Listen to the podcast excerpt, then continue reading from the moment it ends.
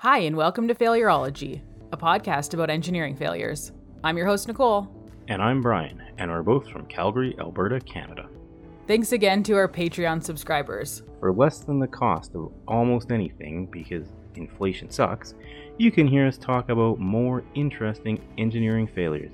How much does that cost per month, Nicole? $5 Canadian per month to get more interesting engineering failure episodes. And I wanted to add that we have on our website, failurology.ca, if you go to the exclusive content page, there's a list of all of the mini failures that we've done so far.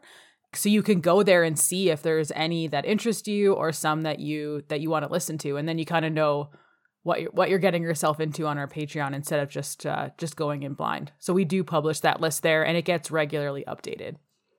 There's some great mini failures too. I was just thinking there's a beer flood on there, there's the molasses floods, there's some airplane related ones, there's some train ones, there's some amusement park ones. There's something on there for everyone. Some fire ones too, those are good. Yeah. So on this episode of Failurology, we have a guest. We're joined by Leanne, a mechanical engineer in the renewables industry. Welcome, Leanne. Thanks for joining us. Hey, thanks for having me. I've been working in the, the waste to energy side of the renewables industry for about 15 years. And I've done a little bit of everything uh, from process design to plant commissioning. And I've spent the last six years doing maintenance and reliability at a chemical plant. And we're converting uh, municipal waste into methanol. Uh, when I was in my undergrad, I actually got to do a, a, student exchange in Germany for a summer where I learned about all the different uh, renewable technologies uh, that they're using at the time. And I'm, I'm very excited to uh, talk with you guys about turbines today. So thanks for having me again. We're so excited to have you on Failurology. This is something that I don't know a lot about. I've seen wind turbines, but I've never thought about the failures or the the engineering that goes behind them. So it's it's great that you were able to join. Yeah, so one thing that's interesting about uh, about wind turbine failures is the, especially the ones we're going to talk about is they're they're very visible. So so wind turbines are kind of out in the open and you can see them, and uh, and when they fail, it can it can be very spectacular a very uh, interesting show. Spectacular I've, I've seen a, I've seen a couple YouTube videos of, of failures, and they're they're fairly fairly yeah. catastrophic failures when they when they do fail. And, and where Nicole and I live, uh, just to the south of Calgary, um, down by Pincher Creek, it, it's quite windy there. So there are some some wind turbines, um, and they do power. And we'll talk about this a little bit later on. They do power part of our our transportation system here in Calgary, which I think is really cool. It's a great alternative form of energy you know, in Alberta, we get a lot of pro oil and gas voices, and I support those voices, but I do think that diversification is good in any market because then when the bottom falls out of the bucket, you've got other avenues that you are have already prepared to take you forward. And so I think, you know, having a little bit of everything in our our energy portfolio is a fantastic idea. Oh yeah. Yeah, absolutely. And and I think we're seeing, you know, some typical, you know, standard oil and gas companies or companies that had a lot of oil and gas portfolio related things that they are branching out into renewable energy resources, which I think is is a great thing to see. Yeah, what I was going to say is the um not a free well, it is a free resource. It's just blowing around out there and um, it's it's something that's never going away. So it's uh, it's good that we can harness that into into electricity. Yeah, especially in southern Alberta, I've uh, I've done some projects down just around Lethbridge. You have to get special roofing material because the wind ratings have to meet a certain level because it's so windy down there. Um, and I've heard a lot of people that live there also have, you know, they live there, they live there and they love it, but they struggle with the wind because it blows so hard sometimes.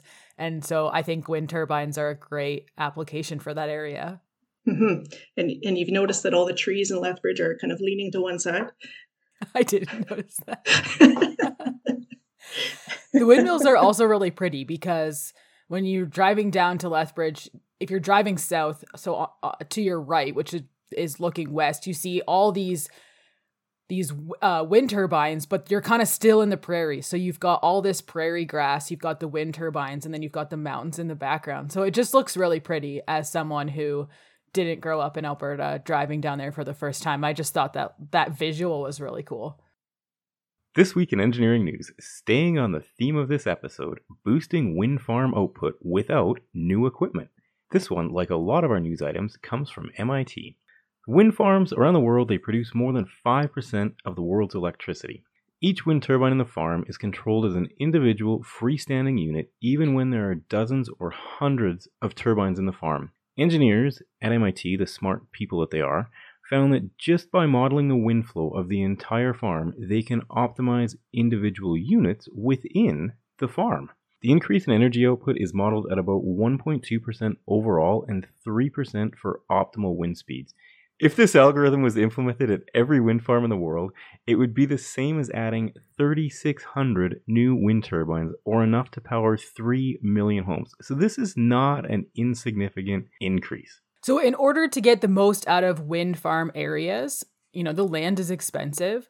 The turbines are spaced close together, which means that turbines in the front of the wind farm send turbulent wakes to those downwind which is something that the current method of controlling turbines individually does not take into account. And I have to admit when I read this article, this this seems pretty straightforward as someone who doesn't work in this area. This is not my area of expertise, wind turbines. I've never worked on one, but having the wind farm work as a cohesive unit does make sense. This seems see, I feel bad for saying, why didn't you guys figure this out sooner? But this does seem pretty straightforward. It does seem a little silly to have them all controlled individually. I think you are going to be able to address some of that turbulent wake controlling them individually because at least you're still making adjustments, but you're not treating them as a single unit, even though they impact each other. So, the algorithm that they developed uses physics based data assisted modeling that learns from operational wind farm data to find the optimal orientation for each turbine at a given time, depending on the wind conditions. And then the turbines adjust their vertical axis position to align the incoming wind direction and speed. The article is quite informative and it includes a lot more information about how they developed and tested the algorithm in real wind farms around the world. So if you want to read more about it, check out the link on the webpage for this episode at failurology.ca. This week's episode of Failurology is brought to you by the Sit Down Stand Up Paddleboard Company. Whether you like to sit down or stand up, the Sit Down Stand Up Paddleboard Company has something for you. Don't miss our paddle sale, it's quite the ordeal.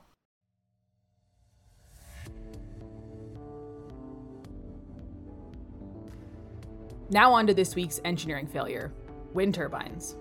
We're going to do something a little different on today's episode. We normally would pick one failure or maybe two similar failures. I know we've done uh, floating bridges, we put two of those together in one episode. But the wind turbine failures, there's a lot of them, and they're all pretty straightforward. I think if we were to do them all, it would be kind of a weird episode or maybe a bunch of mini failure episodes. And we didn't want to do that. So, what we're going to do today instead, something different, something we haven't done before, we're going to talk about all of the different ways in which a wind turbine can fail and then discuss some examples of each of those types. And we've broken it down into four different kinds of failures. But before we get into that, let's talk about. Um, we've kind of touched a little bit on wind farm impact in Alberta, but Brian, do you want to tell us a little bit more? You mentioned the CTrain being wind powered, which I think is pretty cool. Do you want us to tell us a little bit more about that? Yeah, so um, for for listeners that don't know a lot about Calgary, Alberta, it's it's really the Houston of, of Canada is probably a good way to describe it. So a lot of oil and gas companies have their head offices here here in Calgary. So as Nicole mentioned, oil and gas is a big um, contributor to the revenue for Calgary. There's there's tons of companies that are directly or indirectly related to oil and gas and oil and gas servicing. So, extraction of oil and gas out of the ground, or the processing, or the refining of, of oil and gas. And one of the things that, that they've done in Calgary here is our, our light rail transportation system that's known as the CTrain. It's 100% powered by renewable energy, which is the only light rail transportation system in North America that is powered by renewable energy. And the way that they do this is there isn't a there isn't a dedicated wind farm that's dedicated solely to the CTrain system, but what the transportation or the transit authority has done is they've purchased the equivalent amount of of energy from a wind farm located near Calgary. So the city purchases essentially enough wind power to match the LRT usage, which which makes it I guess 100% funded by renewable energy, which I still think is a really cool thing in a city that's predominantly known for oil and gas and the Calgary Stampede and possibly the 1988 Winter Olympics. Possibly, probably a little bit less that one. It's been a while. Some of us are very old and remember them very fondly. I think the other thing uh, that's interesting about Calgary that not a lot of people know, and we're we're not talking about solar today, but along the vein of renewables, Calgary gets definitely over 300 days of sunshine a year. I think we're usually around the 330 day mark. We're the sunniest large major city in Canada. There's a lot of opportunities for solar here as well. We also have a lot of land and a lot of really smart people. So we have a lot of people with the skill set to take on these different renewable projects, uh, which I think is is really interesting. I also think there's a way to use air generated by moving trains, specifically in a tunnel, uh, as an energy source. This is just something that I was thinking about as I was researching this episode. I don't know how viable it would be and if you get the most bang for your buck, but I think you know, somewhere like New York City, an underground tunnel system with a lot of trains that are running all the time, I think could potentially benefit from something like that. So it's an interesting idea, full of ideas. The um, the high speed train that they're proposing between Edmonton and Calgary isn't that one going to be in a tunnel? I thought I heard that it's going to be a pressurized, like ultra high speed I've I've seen a number of proposals. Um, some of them are more viable than others. I, I, feel that the tunnel option there, if if you had unlimited funding, that one might be a good way to go. But I, I just can't see it being um, economically feasible uh, to make it work. I, that would be a 300 kilometer long tunnel or 250 kilometer long tunnel. So I just I can't quite see it happening. I really hope it does happen because that would be really cool. Um, but I think it would probably ultimately be cost prohibitive. Yeah, because I, I, think it's a new technology for for trains, for high speed maglev trains, to to be in a pressurized tunnel like that. But I, I feel like the the route between Edmonton and Calgary would be like an ideal test area it's it's fairly flat. I mean, there's there's no mountains in the way. There's a there's a number of you know fairly major river crossings. Um, the elevation change is about fifteen hundred feet between Calgary and Edmonton. So Calgary's about four thousand feet, and then Edmonton's at about twenty two hundred feet. So yeah, I, I think that's fairly flat as as far as a grade goes over you know two hundred and fifty kilometers. So yeah, I think that would be an you know an ideal you know test area for for a long train like that. You know versus somewhere over in you know Sweden or Germany or um, you know, somewhere where there's quite a few more more mountains throughout the whole country. That and population, like there's there's almost there's no cities, there's no population between. I mean, there's there is, but it's not like in Europe, like you're saying. There's you don't have to go around towns. You'd really just have to stop in Red Deer and you'd be done. Yeah. The nice thing about the train from Calgary to Edmonton is to me that's step 1. So you put the train in between Calgary to Edmonton, you have a stop in Red Deer. But then once you've got that infrastructure and you've you've proven hopefully that people will ride it and that it's a viable market then you can start expanding that train. And so then it becomes much easier to get a train to lethbridge and another one to fort mcmurray and one to banff. And you it's way it seems way more doable to expand our network because when you look at alberta as a province as a whole it's a lot of train to get ev- to connect all of the large cities. But when you mm-hmm. if you think oh i'm just going to start with these two and then go from there i think that's a, a better way to go about it. And that's kind of how the C train in Calgary was approached. They built it, well, the initial one was a big push because they built it for the 88 Olympics, but then they've just been slowly adding stations stations and expanding the network from there. Still don't have a train to the airport though. yeah, I know. It's embarrassing. we're one of the only I think we're one of the only major cities in North America that doesn't have a train at their airport. There are others. Yeah, yeah. We're not the only yeah. one but there were one of the only ones. But I think you know our our transportation is still significantly better than other cities. I've heard Ottawa's. I don't even think Ottawa has a train network, which is pretty bad. the other thing that would be nice about connecting us to Edmonton is then we could get on via rail because Calgary is not part of Canada's rail network. So if we wanted to take the train to Vancouver or Toronto, we'd have to drive to Edmonton first. And at that point, why not just fly or drive wherever we need to go? And so having the high speed train to Edmonton would allow us to then jump onto that via rail network, which I think would also be beneficial. Um, not that I necessarily want to take a train to Ontario because it's a bit of a journey, but just the idea is nice to think about. I feel like we're left out of the train network. It's not, it sucks. I think one of the issues that, that trains will always struggle with here in North America is that a lot of the, the rail rights and the right of way uh, agreements are for companies that typically haul freight. So, you know, CP Rail or CN Rail or BNSF or um, Union Pacific in the states, and and passenger rail service really, you know, kind of is a second priority or third priority to getting freight uh, rail traffic through. So a lot of the passenger trains do wind up sitting for extended periods on on various sidings. Yeah, that's a great point.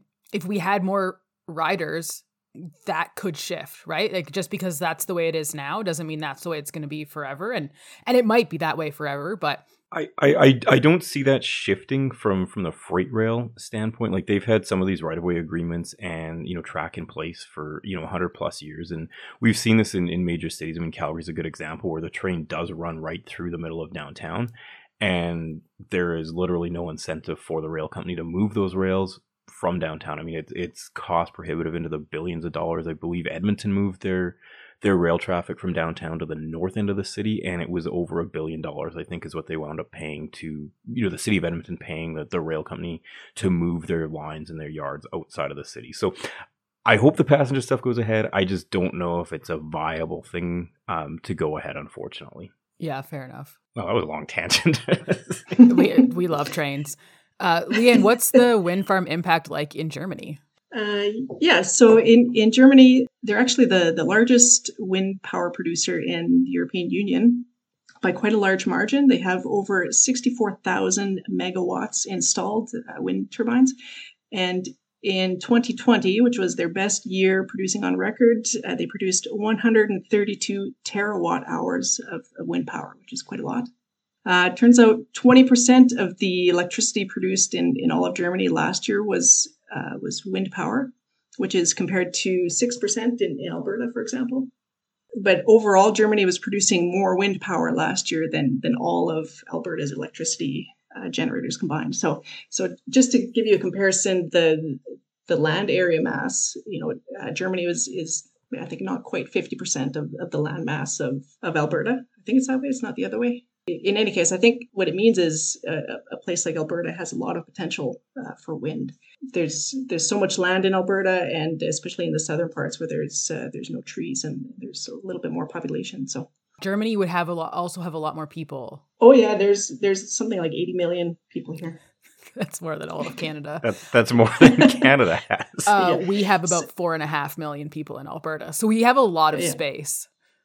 Yeah, a lot of space and maybe not a lot of users, but we uh, I think in Alberta they're they're importing power some of the time, so they they have a, a tie-in between BC uh, to Saskatchewan, also to to Montana. So they you know instead of importing power from from the the local neighboring areas, um, yeah, I think there's there's potential to produce it uh, locally. Because we don't have a lot of potential for for hydroelectricity, for example, uh, as a renewable source we do have a lot of rivers, but not enough to kind of create hydro in the way that BC and Ontario and Quebec can. Yeah, exactly. That's where BC gets a lot of their power from is, is hydro.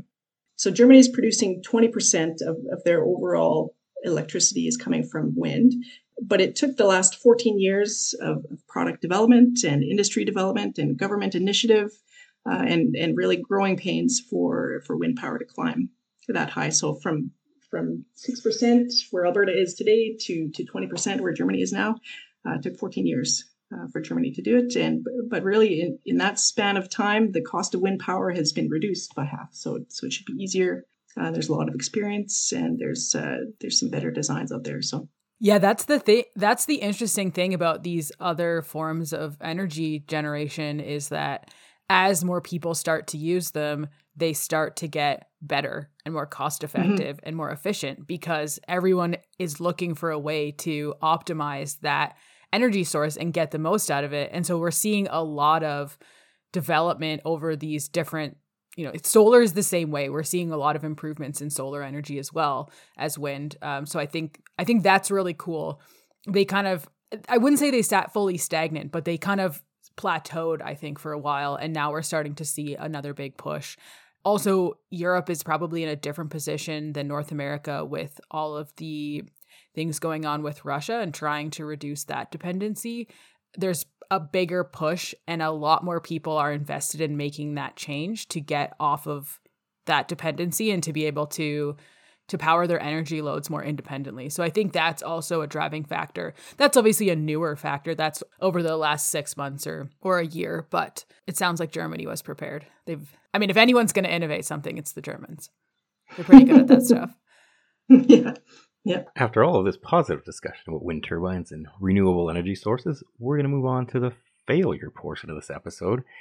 And like Nicole mentioned, there's there's four kind of broad categories that we found when we were researching this uh, for failures of wind turbines. So I'll just kind of go over them at a very high level, and then we'll talk about a specific failure of, of each type, or a couple different specific failures of each type. So four types of wind turbine failure that we found were blade failure, generator failure, gearbox failure, and then the tower foundation failure, which to me, not being an expert in wind turbines, sounds like all of the parts of a wind turbine.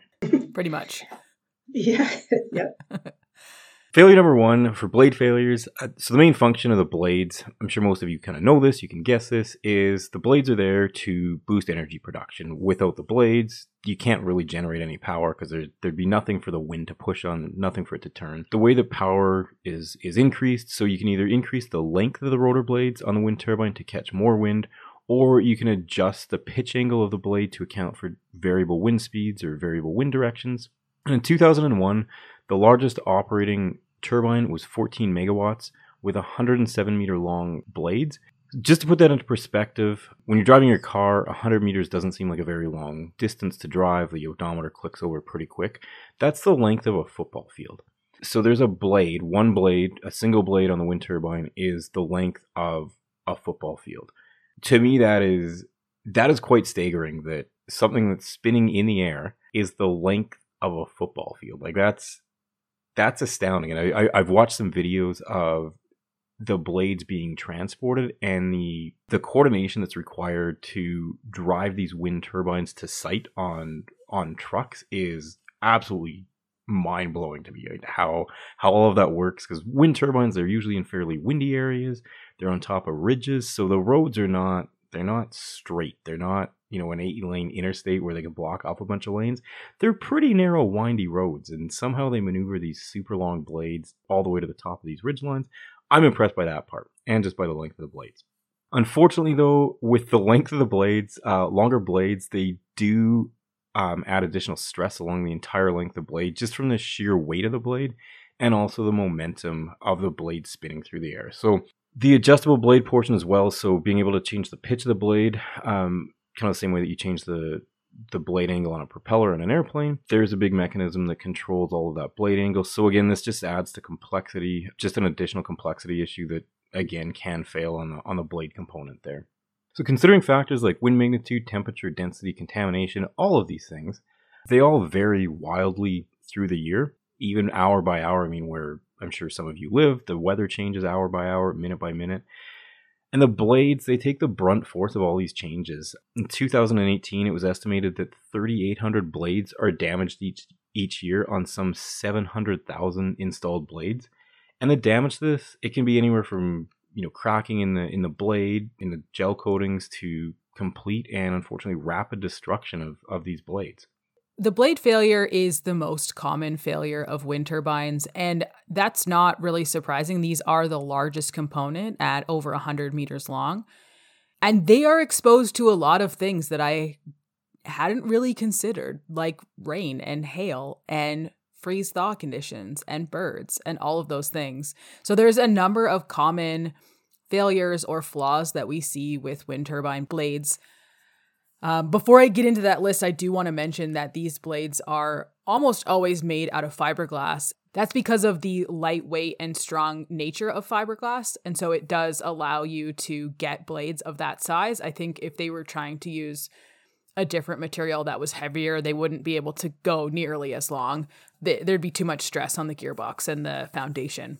The common flaws of blade failure are debonding of the fiberglass layers, so those layers start to come apart joint failure at the blade root, so where the blade attaches to the turbine itself, splitting of the blade along the fibers. So again, that's kind of part goes part and parcel with debonding of the layers. Gel coat cracks, which allow for moisture ingress. So as these blades get hit with hail and birds and everything else, that exterior coating on the blades can start to wear away. And then as that happens, moisture can get inside the blade and start to damage it erosion at the leading edge and that's the leading edge is the furthest the tip of the of the blade the furthest point from the the foundation or from the the turbine itself excessive blade flex resulting in the blade striking the tower or extreme load buckling um, where the blade folds back in on itself which would be really kind of scary to see. So because these are fiberglass, they do have a lot of give to them, which is another benefit of using fiberglass as the blade material. But because these blades are exposed to such extreme weather conditions in some circumstances, there's a lot of flex that gets put on that blade that can stress it and make it move and bend in in all sorts of different ways. There's also the momentum of the blade going around that's also impacts that that force. A number of the contributing factors that are leading to all of these different failures are weather. So I mentioned uh, rain, hail, also ice, high wind, but even lightning strikes is another another factor. Material or controls or braking failures can also lead to failure of the turbine blades. And then poor design that doesn't account for high wind conditions or fatigue design. So these, you know, these wind turbines are sitting out in the wind all year round, 24 7, 365. And ideally, they're spinning that whole time, but not necessarily. And you don't have control over the wind conditions. And so, if the designers aren't looking at the what the worst possible conditions can be and not planning for those then you can see early failure of some of these these blades from either high wind or just stress from from fatigue. Yeah just talking about fatigue design have you guys seen videos floating around? There's a pretty sizable research facility in Denmark, and they're doing uh, wind turbine blade testing and and you can watch it and they've got this kind of mass that's that's attached to the middle of the blade and it's got a weight that's rotating around and the blade is is just flexing and they're they're looking for the fatigue properties of, of those blades. It's it's really really interesting uh, to see to see them testing it and see how much research goes into uh, the the blade design. I think i did see that video on reddit i think. Either the engineering subreddit or engineering porn is another good one. Weird name but it's got good stuff it's got the nerdiest of nerdy engineering stuff. Uh, but yeah, weird name. Maybe maybe don't look that one up at work. Like I realize the content is probably all right for work, but depending what your IT administrators kind of has some settings set to, maybe maybe just do that one at home. Okay, so we can talk about a, a few examples of uh, blade failures. Uh, first one is uh, Perkins High School, which is located in, in Sandusky, Ohio, which is on the southern shore of Lake Erie. Uh, they had 20, they had three 20 kilowatt turbines installed January 3rd, 2009, and uh, they were connected to the power grid on February 4th. A few days later, uh, on February 7th, the weather was reasonably windy with uh, 35 to 40 kilometer per hour winds, gusting up to 85 kilometers per hour. And I just wanted to note that the typical cutout speed uh, for wind turbine is, is 25 meter per second wind speed, which is 90 kilometers an hour. And at that point, um, the controls uh, basically turn the blade pitch to uh, to position that stops the wind turbine, and, and it doesn't spin uh, in, in wind speeds that are faster than, than 90 kilometers an hour. So the wind speed on average was 35 to 40 kilometers an hour and gusting up to 85. Uh, we, we, weren't able to find any official reports, but the pre investigation speculation was that one of the blades had flexed in a gust of wind and uh, contacted the tower. The rotor then became unbalanced, uh, with only two out of three blades spinning, and the other two blades contacted the tower shortly afterwards. Uh, to make matters worse, at Perkins High School, a second failure occurred um, in, in that installation two years later on November 29th, 2010. Again, we didn't find any official investigations for that failure, but uh, there were rumors of sheared bolts at the connection of the root of the blade. In this instance, the turbine was, was brought to a stop before the other two blades had failed. It was reported that this was the third set of blades that had been installed uh, on the turbines. Uh, presumably, both of the previous blade swap activities were done uh, proactively as a result of the 2009, uh, the first failure. Both of these failures fall into the uh, what we call the, the infant mortality range of, of the reliability curve and uh, were likely either design error or could be maintenance error. In the first case, either the blades were too flexible or, or could have been maybe the control system wasn't well tuned to handle gust of wind. Could have been the first time the machine had been turned on and, and maybe it was a badly executed startup sequence. Uh, in the second case of the sheared bolts, could have been either design error or maintenance error. Maybe the, the wrong size of bolt or, or bolt grade or torque. The bolt torque could have been specified for the new and, and reinforced blades, or maybe uh, just the wrong type of bolts were installed or improperly torqued. We did find a similar bolt shear failure that occurred in Sedinge, Denmark on February 23rd, 2008, where the root cause of the sheared bolts was deemed to be insufficient bolt torque that allowed some of the bolts to fail in fatigue, which caused a domino effect for the remaining bolts. It is possible that the bolts had been insufficiently torqued since the turbine was installed in 2000 and the deficiency was not found in any of the annual inspections. Following the incident, it was recommended that the Danish wind turbine certifying body produce a guideline for ongoing service and maintenance of wind turbines in Denmark, including such critical items as bolt torque specifications and checks. Just as an aside, um, this is sort of related to bolt torque. Um, at one point, many, many years ago, I was driving back from a hike and one of the wheels on my car at the time, um, it decided that it no longer wanted to be part of the car. Um, so I got to watch my front left tire bounce down the road in front of me as the car slowed down. So again, I don't know if that was related to bolt torque. I assume the, the car that I had it was a it was a Volvo, so instead of using a, a nut, um, it uses a full a full bolt. There's a big threaded bolt on there. So it was driving down a gravel road, so I don't know if they were improperly torqued at some point and they just started vibrating loose. But now pretty much at every hike that I go on, or at least a hike where I have to go down a gravel road, I hop out and I check all of the torque on uh, on the bolts on the wheels. So yeah, it's important to have your your bolts torqued properly. Nothing really resulted out of this incident. I went up and get a new uh, new tire. It cracked the hub on the on the wheel, so I got new tires, and that was uh, that was about it. The car still still runs. It got up to four hundred thousand kilometers, but check the torque on your wheels. It's important. Yeah, I want to add. I've so I've heard that story a number of times. Very funny story, but I want to add that that road. If you're from Alberta, it's the Spray Lakes Road down south of Canmore, and it's very washboard, very unpleasant to ride on. Uh, I was down there hiking over the summer, and it hasn't gotten any better. So, of all, of, I'm not surprised that was the road that that happened on because there's a lot of bouncing that happens. Again, not a great road to, to drive down. But you brought up a point that I was actually going to bring up, which is so in Alberta, we change our tires for summer and winter. Most people do just because the winter conditions are so challenging that it's nice to have winter tires. But when you put new tires on, you torque your wheels. And if even if you didn't change your tires, you still should be torquing your wheels on your car at least once a year, if not every six months. And so I find it a bit interesting that that's not a requirement on this wind turbine because you you'd think I would have expected that they would retorque those bolts every inspection as part of the inspection process. That seems pretty straightforward considering it is something that's spinning around continuously and exposed to all of these different elements. I don't know if this was just a flaw on this one on this one wind turbine where they didn't check the torque and maybe it was just something that got missed and and it could be as simple as it not getting onto the inspection report and so then it wasn't something that was flagged to the inspector every time they were there to to check and do that work.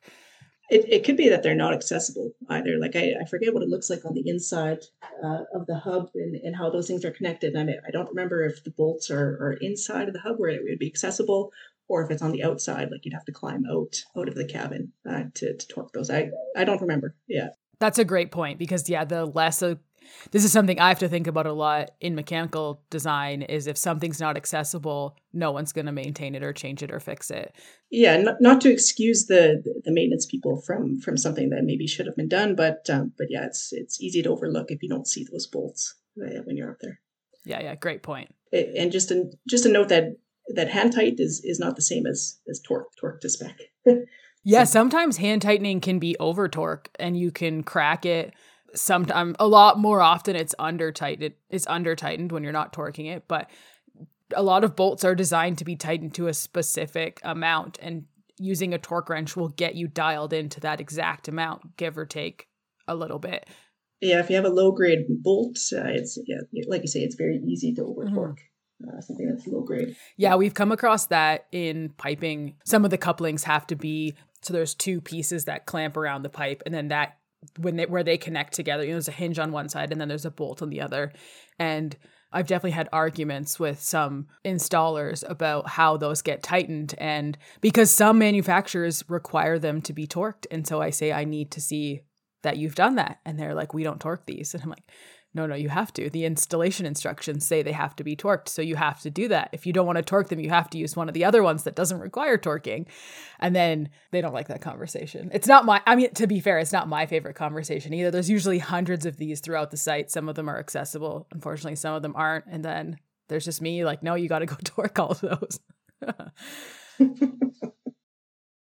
we really enjoyed our conversations and side tangents with Leanne. So, we didn't want to edit those out, which means this is a really long episode. So, what we're going to do is we're going to take a slight pause here and bring you the second half of the wind turbine failures in our next episode. Sorry for the disappointment.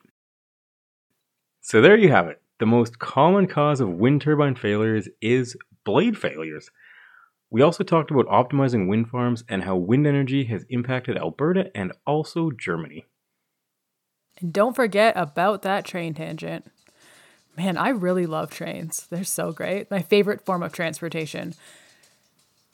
Twinkle Toes over there, could you be still, please? For photos, sources, and an episode summary from this week's episode, head to failurology.ca. If you're enjoying what you're hearing, please rate, review, and subscribe to Failurology so more people can find us. If you want to chat with us, our Twitter handle is at Failurology. You can email us at the failurologypodcast at gmail.com. You can connect with us on LinkedIn or you can message us on our Patreon page. And just so you know, if you reach out to us, we will reply. I'm in charge of that part of the process and I can guarantee I will respond. Check out the show notes for links to all of these ways to get in touch with us. Thanks everyone for listening and tune into the next episode the second part of this wind turbine failure series, where we'll examine generator, gearbox, and foundation failures and share more wind turbine failure examples. Bye, everyone. Talk soon.